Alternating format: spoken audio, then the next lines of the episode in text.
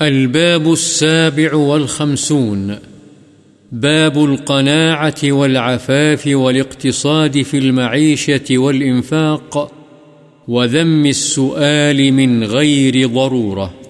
قناعت سوال سے بچنے اور معیشت و انفاق میں میانہ روی اختیار کرنے اور بغیر ضرورت کے سوال کرنے کی مذمت کا بیان. وما من دابة في الأرض إلا على الله رزقها. اللہ تعالی نے فرمایا زمین پر جو بھی چلنے والا ہے اس کی روزی اللہ کے ذمے ہے۔ للفقراء الذين احصروا في سبيل الله لا يستطيعون ضربا في الارض لا يستطيعون ضربا في الارض يحسبهم الجاهل اغنياء من التعفف. تعرفهم بسيماهم لا يسألون الناس الحافا نیز فرمایا، صدقہ خیرات ان فقراء کے لیے ہے جو اللہ کے کاموں میں ایسے مشغول ہوں کہ اپنے روزگار کے لیے زمین میں دوڑ دھوپ نہ کر سکتے ہوں۔ ناواقف لوگ انہیں سوال نہ کرنے کی وجہ سے مالدار خیال کریں۔ تم انہیں ان کے چہروں سے پہچان لوگے۔ وہ لوگوں سے لپٹ کر سوال نہیں کرتے۔ والذين إذا أنفقوا لم يسرفوا ولم يقتروا وكان بين ذلك قواما اور اللہ تعالی نے فرمایا، اور وہ لوگ جب وہ خرچ کرتے ہیں، تو نہ فضول خرچی کرتے ہیں، نہ بخل۔ اور ان کا خرچ اس کے درمیان معتدل ہوتا ہے۔ وما خلقت الجن والإنس إلا ليعبدون۔ ما أريد منهم من رزق وما أريد أن يطعمون اور فرمایا میں نے جنوں اور انسانوں کو صرف اپنی عبادت کے لیے پیدا کیا ہے۔ میں ان سے کوئی رزق نہیں چاہتا اور نہ یہ چاہتا ہوں کہ وہ مجھے کھلائیں۔ عن أبي هريرة رضي الله عنه عن النبي صلى الله عليه وسلم قال، ليس الغنى عن كثرة العرض، ولكن الغنى غنى النفس. متفق عليه. العرض بفتح العين والراء هو المال. حضرت ابو حریرہ رضی اللہ عنہ سے روایت ہے کہ نبی کریم صلی اللہ علیہ وسلم نے فرمایا مالداری، ساز و سامان کی کثرت کا نام نہیں ہے، بلکہ اصل مالداری نفس کی مالداری ہے۔ وعن عبد الله بن عمرو رضي الله عنهما أن رسول الله صلى الله عليه وسلم قال، قد أفلح من أسلم ورزق كفافا وقنعه الله بما آتاه۔ رواه مسلم. حضرت عبداللہ بن عمر رضی اللہ عنہما سے روایت ہے کہ رسول اللہ صلی اللہ علیہ وسلم نے فرمایا، وہ شخص کامیاب ہو گیا جس نے اسلام قبول کر لیا اور برابر سرابر روزی دیا گیا اور اللہ نے اسے جو کچھ دیا، اس پر اسے قناعت کی توفیق سے نواز دیا۔ مسلم وعن حكيم بن حزام رضي الله عنه قال، سألت رسول الله صلى الله عليه وسلم فأعطاني، ثم سألته فأعطاني، ثم سألته فأعطاني، ثم قال، يا حكيم، إن هذا المال خضر حلو.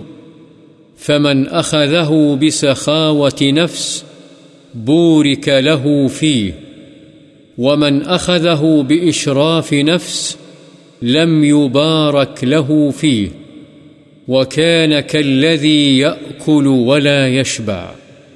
واليد العليا خير من اليد السفلى. قال حكيم، فقلت يا رسول الله والذي بعثك بالحق لا أرزأ أحدا بعدك شيئا حتى أفارق الدنيا.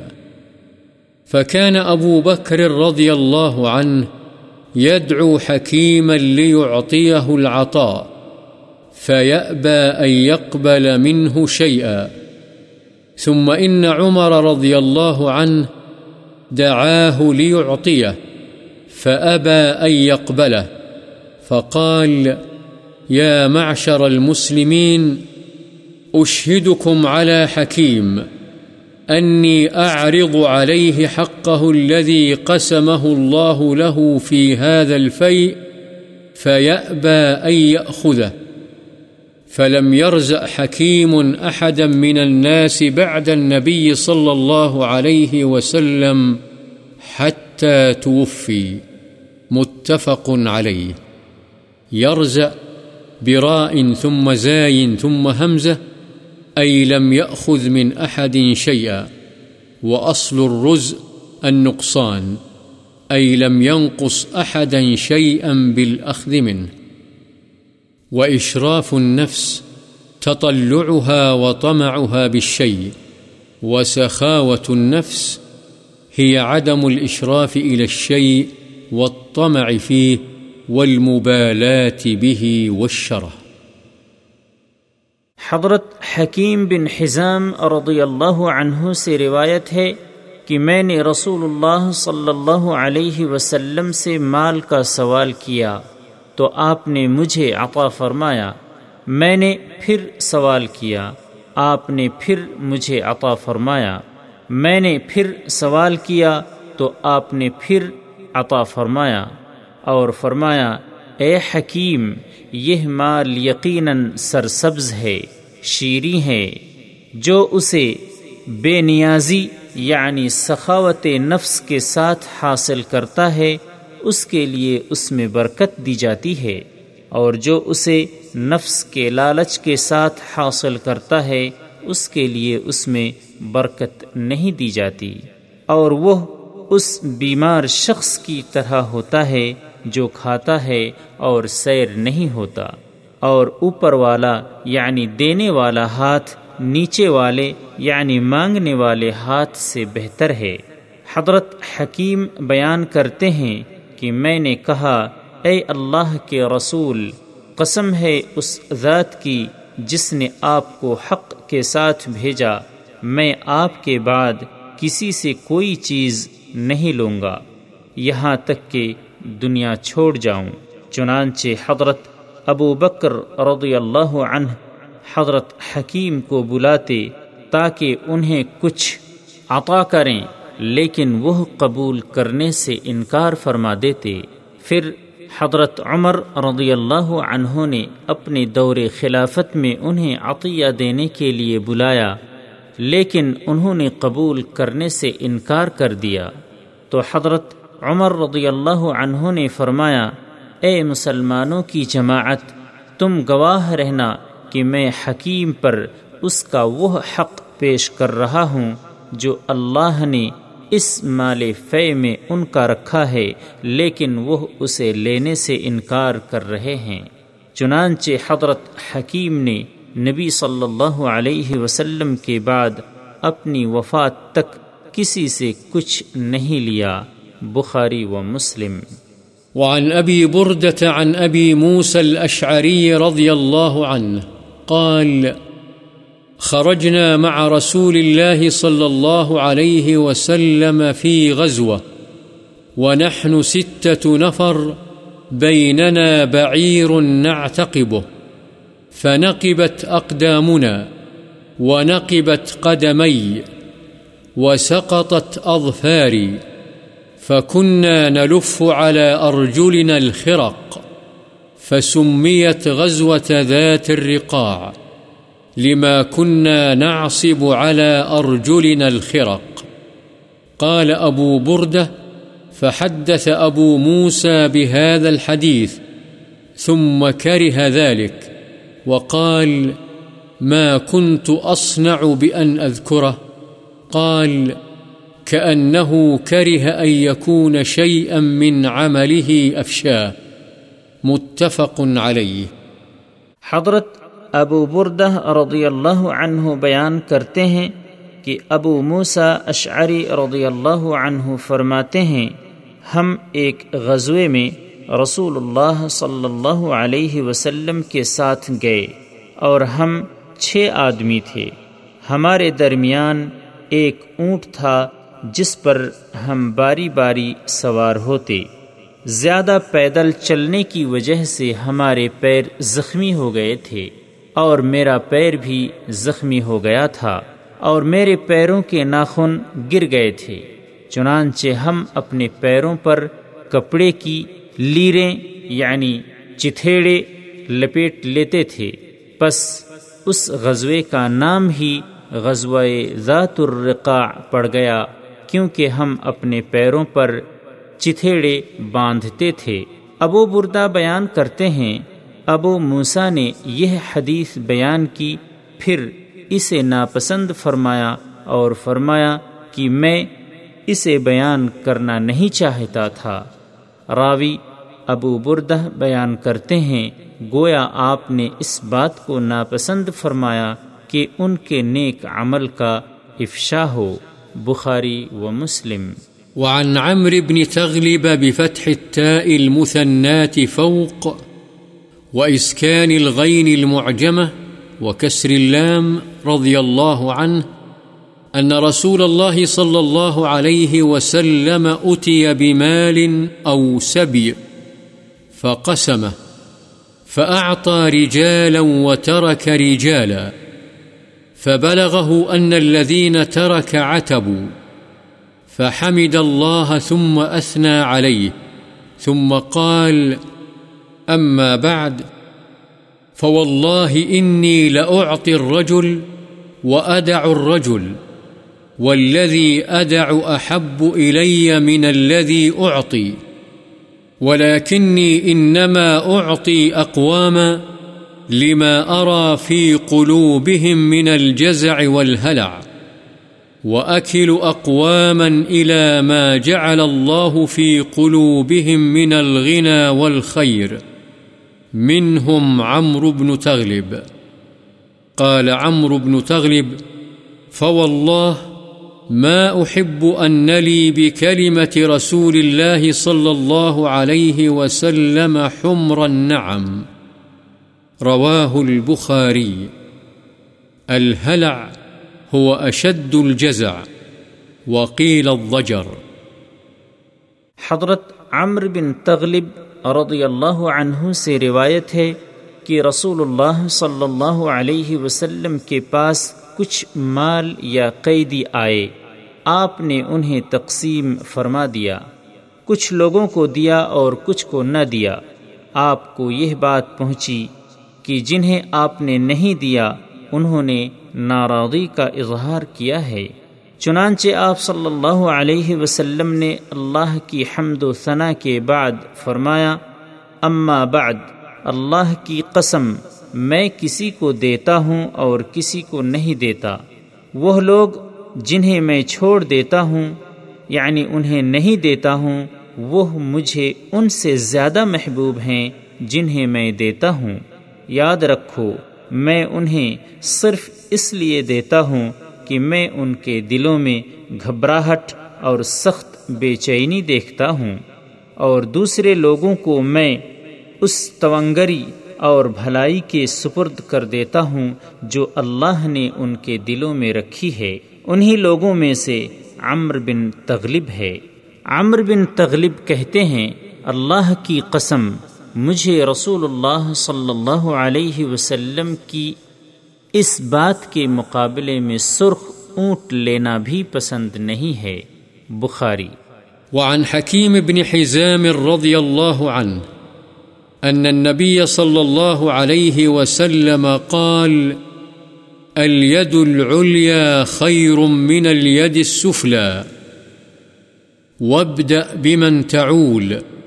وخير الصدقة ما كان عن ظهر غنى ومن يستعفف يعفه الله ومن يستغن يغنه الله متفق عليه وهذا لفظ البخاري ولفظ مسلم أخص حکیم بن حزام رضی اللہ عنہ سے روایت ہے، نبی صلی اللہ علیہ وسلم نے فرمایا اوپر والا ہاتھ نیچے والے ہاتھ سے بہتر ہے اور خرچ کرنے کی ابتدا ان لوگوں سے کر جن کی کفالت تیرے ذمے ہے۔ اور بہترین صدقہ وہ ہے جو اپنی ضروریات پوری کرنے کے بعد ہو۔ اور جو سوال سے بچنا چاہے، اللہ اسے بچا لیتا ہے۔ اور جو لوگوں سے بے نیازی اختیار کرے، اللہ اسے بے نیاز کر دیتا ہے۔ بخاری و مسلم۔ یہ الفاظ صحیح بخاری کے ہیں اور صحیح مسلم کے الفاظ اس سے مختصر ہیں۔ وعن أبي سفيان صخر بن حرب رضي الله عنه قال قال رسول الله صلى الله عليه وسلم، لا تلحفوا في المسألة فوالله لا يسألني أحد منكم شيئا فتخرج له مسألته مني شيئا وأنا له كاره، فيبارك له فيما أعطيته. رواه مسلم. حضرت ابو عبد الرحمن معاویہ بن ابی سفیان سخر بن حرب رضی اللہ عنہما سے روایت ہے، رسول اللہ صلی اللہ علیہ وسلم نے فرمایا پیچھے پڑ کر سوال مت کیا کرو۔ اللہ کی قسم، تم میں سے کوئی شخص مجھ سے کسی چیز کا سوال کرے اور میری ناگواری کے باوجود اس کا سوال مجھ سے کچھ نکلوا لے تو ایسا نہیں ہوگا کہ میری طرف سے اس کو دی گئی چیز میں برکت دی جائے۔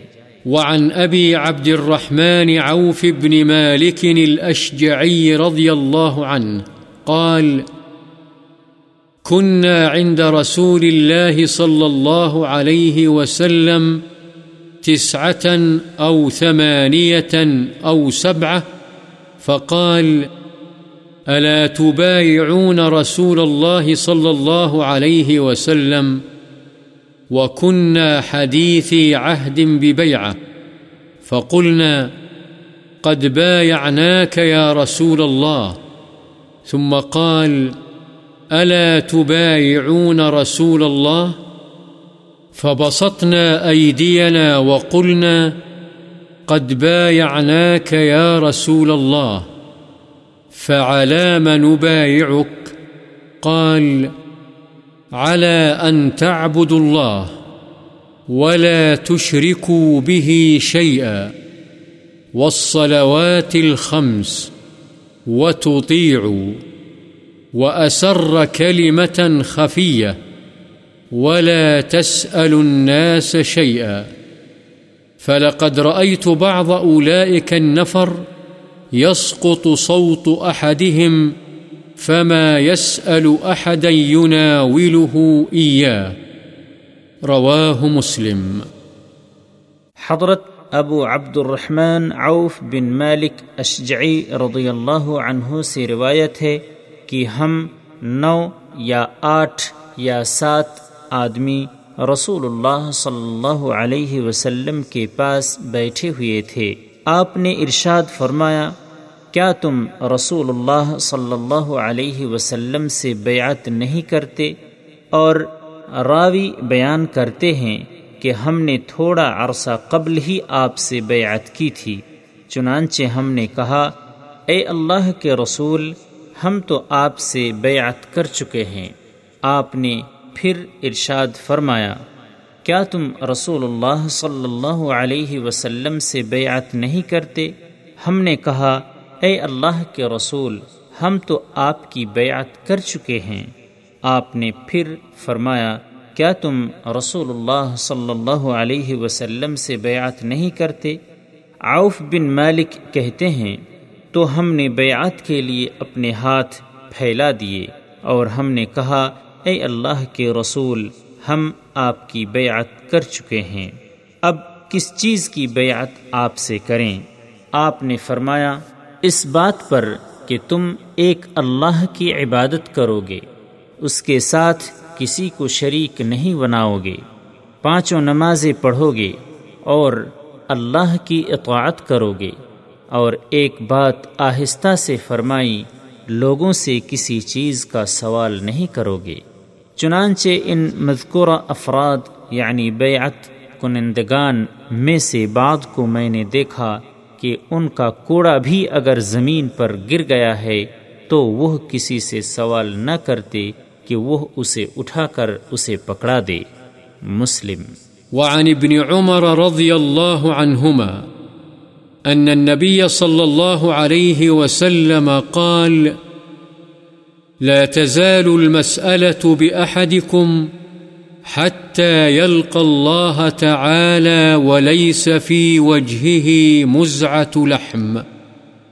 متفق عليه المزعة بضم الميم وإسكان الزاي وبالعين المهملة القطعة. حضرت ابن عمر رضی اللہ عنہما سے روایت ہے رسول اللہ صلی اللہ علیہ وسلم نے فرمایا، تم میں سے جو کوئی سوال کرتا رہتا ہے، یہاں تک کہ اللہ کو جا ملتا ہے، تو وہ اس حال میں اللہ کو ملے گا کہ اس کے چہرے پر گوشت کا کوئی ٹکڑا نہیں ہوگا، بخاری و مسلم۔ وعنه رضي الله عنه أن رسول الله صلى الله عليه وسلم قال وهو على المنبر وذكر الصدقة والتعفف عن المسألة، اليد العليا خير من اليد السفلى، واليد العليا هي المنفقة۔ والسفلى هي السائلة. متفق علیہ حضرت ابن عمر رضی اللہ عنہما ہی سے روایت ہے، رسول اللہ صلی اللہ علیہ وسلم ممبر پر تشریف فرما تھے اور آپ نے صدقے اور سوال سے بچنے کا ذکر کرتے ہوئے فرمایا، اوپر والا ہاتھ نیچے والے ہاتھ سے بہتر ہے اور اوپر والا ہاتھ خرچ کرنے والا ہاتھ ہے اور نیچے والا ہاتھ مانگنے والا ہاتھ ہے۔ بخاری و مسلم۔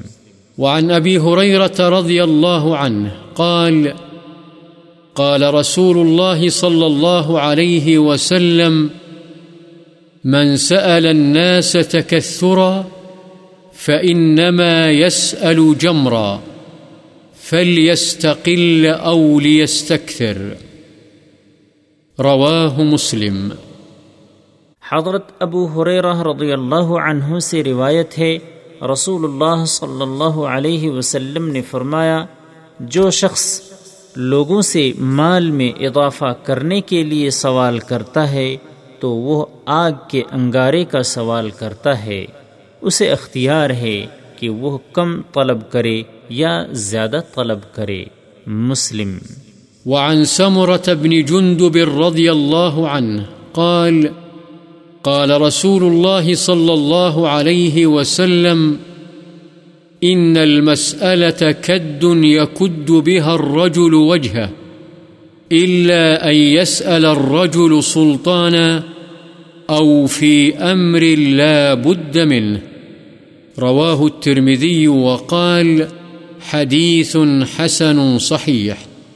الكد، الخدش ونحوه حضرت سمرہ بن جندب رضی اللہ عنہ سے روایت ہے رسول اللہ صلی اللہ علیہ وسلم نے فرمایا، سوال کرنا نوچنا ہے۔ اس کے ذریعے سے آدمی اپنا چہرہ نوچتا یا چھیلتا ہے۔ مگر یہ کہ آدمی بادشاہ سے سوال کرے یا کسی ایسے معاملے میں سوال کرے کہ جس کے بغیر چارہ نہیں۔ اسے امام ترمیزی نے روایت کیا ہے اور کہا ہے، یہ حدیث حسن صحیح ہے۔ وعن ابن مسعود رضی اللہ عنہ قال قال رسول الله صلى الله عليه وسلم، من أصابته فاقة فأنزلها بالناس لم تسد فاقته. ومن أنزلها بالله فيوشك الله برزق عاجل أو آجل. رواه أبو داود والترمذي وقال حديث حسن. يوشك بكسر الشين أي يسرع. حضرت ابن مسعود رضی اللہ عنہ سے روایت ہے، رسول اللہ صلی اللہ علیہ وسلم نے فرمایا جسے فاقہ پیش آ جائے، وہ لوگوں کے سامنے اس کا اظہار کرے تو اس کا فاقہ ختم نہیں ہوگا۔ اور جو اس کا اظہار اللہ کے سامنے کرے تو اللہ تعالی جلد یا بدیر اسے رزق عطا فرمائے گا۔ اسے ابو داود اور ترمزی نے روایت کیا ہے اور امام ترمزی نے کہا ہے، یہ حدیث حسن ہے۔ وعن ثوبان رضی اللہ عنہ قال قال رسول الله صلى الله عليه وسلم، من تكفل لي ألا يسأل الناس شيئا وأتكفل له بالجنة، فقلت، أنا. فكان لا يسأل أحدا شيئا. رواه أبو داود بإسناد صحيح. حضرت ثوبان رضی اللہ عنہ سے روایت ہے کہ رسول اللہ صلی اللہ علیہ وسلم نے فرمایا، جو شخص مجھے اس بات کی ضمانت دے کہ وہ لوگوں سے کسی چیز کا سوال نہیں کرے گا، تو میں اس کے لیے جنت کی ضمانت دیتا ہوں۔ حضرت ثوبان فرماتے ہیں کہ میں نے کہا، میں اس کی ضمانت دیتا ہوں۔ چنانچہ وہ کسی سے کسی چیز کا سوال نہیں کرتے تھے۔ اسے ابو داود نے صحیح سند کے ساتھ روایت کیا ہے۔ وعن أبي بشر قبيصة بن المخارق رضي الله عنه قال، تحملت حماله فأتيت رسول الله صلى الله عليه وسلم أسأله فيها فقال فقال أقم حتى تأتينا الصدقة فنأمر لك بها. ثم قال، يا قبيصة، إن المسألة لا تحل إلا لأحد ثلاثة. رجل تحمل حماله فحلت له المسألة حتى يصيبها، ثم يمسك. ورجل أصابته جائحة اجتاحت ماله، فحلت له المسألة حتى يصيب قواما من عيش، أو قال سدادا من عيش. ورجل أصابته فاقة حتى يقول ثلاثة من ذوي الحجى من قومه، لقد أصابت فلانا فاقة. فحلت له المسألة حتى يصيب قواما من عيش، أو قال سدادا من عيش. فما سواهن من المسألة يا قبيصة سحت، يأكلها صاحبها سحتا. الحمالة بفتح الحاء، أن يقع قتال بين فريقين. فيصلح إنسان بينهم على مال يتحمله ويلتزمه على نفسه. والجائحة الآفة تصيب مال الإنسان، والقوام بكسر القاف وفتحها هو ما يقوم به أمر الإنسان من مال ونحوه. والسداد بكسر السين ما يسد حاجة المعوز ويكفه. والفاقة الفقر والحجى العقل. حضرت ابو بشر قبیصہ بن مخارق رضی اللہ عنہ سے روایت ہے کہ میں نے دو فریقوں کے درمیان جھگڑا ختم کرانے کے لیے ضمانت اٹھا لی۔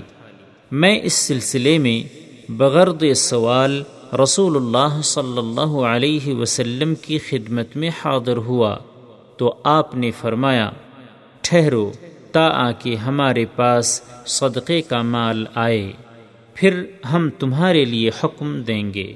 پھر آپ نے فرمایا، اے قبیصہ، تین آدمیوں کے سوا کسی کے لیے سوال کرنا جائز نہیں ہے۔ ایک وہ جو تمہاری طرح ضمانت اٹھا لے، تو اس کے لیے سوال کرنا جائز ہے۔ یہاں تک کہ ضرورت کے مطابق وہ حاصل کر لے۔ پھر وہ رک جائے۔ دوسرا، وہ آدمی جو کسی آفت یا حادثے کا شکار ہو گیا، جس نے اس کے مال کو تباہ و برباد کر دیا۔ اس کے لیے بھی اس حد تک سوال کرنا جائز ہے، جس سے اسے اپنے گزران کے مطابق مال حاصل ہو جائے۔ یا فرمایا، جو اس کی حاجت کو پورا کر دے۔ تیسرا وہ آدمی جو فاقے کی حالت کو پہنچ جائے، حتیٰ کہ اس کی قوم کے تین عقل مند آدمی گواہی دیں کہ فلاں شخص فاقے میں مبتلا ہے۔ تو اس کے لیے سوال کرنا جائز ہے۔ یہاں تک کہ وہ گزران کے مطابق مال حاصل کرے یا فرمایا جو اس کی حاجت کو پورا کر دے۔ ان کے سوا اے قبیصہ، سوال کرنا حرام ہے۔ اور ایسا سوال کرنے والا حرام کھاتا ہے۔ وعن ابی حریرت رضی اللہ عنہ ان رسول الله صلى الله عليه وسلم قال ليس المسكين الذي يطوف على الناس ترده اللقمة واللقمتان والتمرة والتمرتان، ولكن المسكين الذي لا يجد غنى يغنيه ولا يفطن له فيتصدق عليه ولا يقوم فيسأل الناس. متفق عليه. حضرت ابو حریرہ رضی اللہ عنہ سے روایت ہے رسول اللہ صلی اللہ علیہ وسلم نے فرمایا، مسکین وہ نہیں جو لوگوں کے گھروں کا چکر لگائے اور ایک دو لقمے یا ایک دو کھجوریں اس کو وہاں سے لوٹا دیں۔ بلکہ اصل مسکین وہ ہے جس کے پاس اتنا مال نہ ہو جو اسے دوسروں سے بے نیاز کر دے۔ نہ ظاہراً اس کی حالت کا کسی کو اندازہ ہو سکے کہ اسے صدقہ کیا جائے اور نہ وہ خود کھڑا ہو کر لوگوں سے سوال کرے۔ بخاری و مسلم۔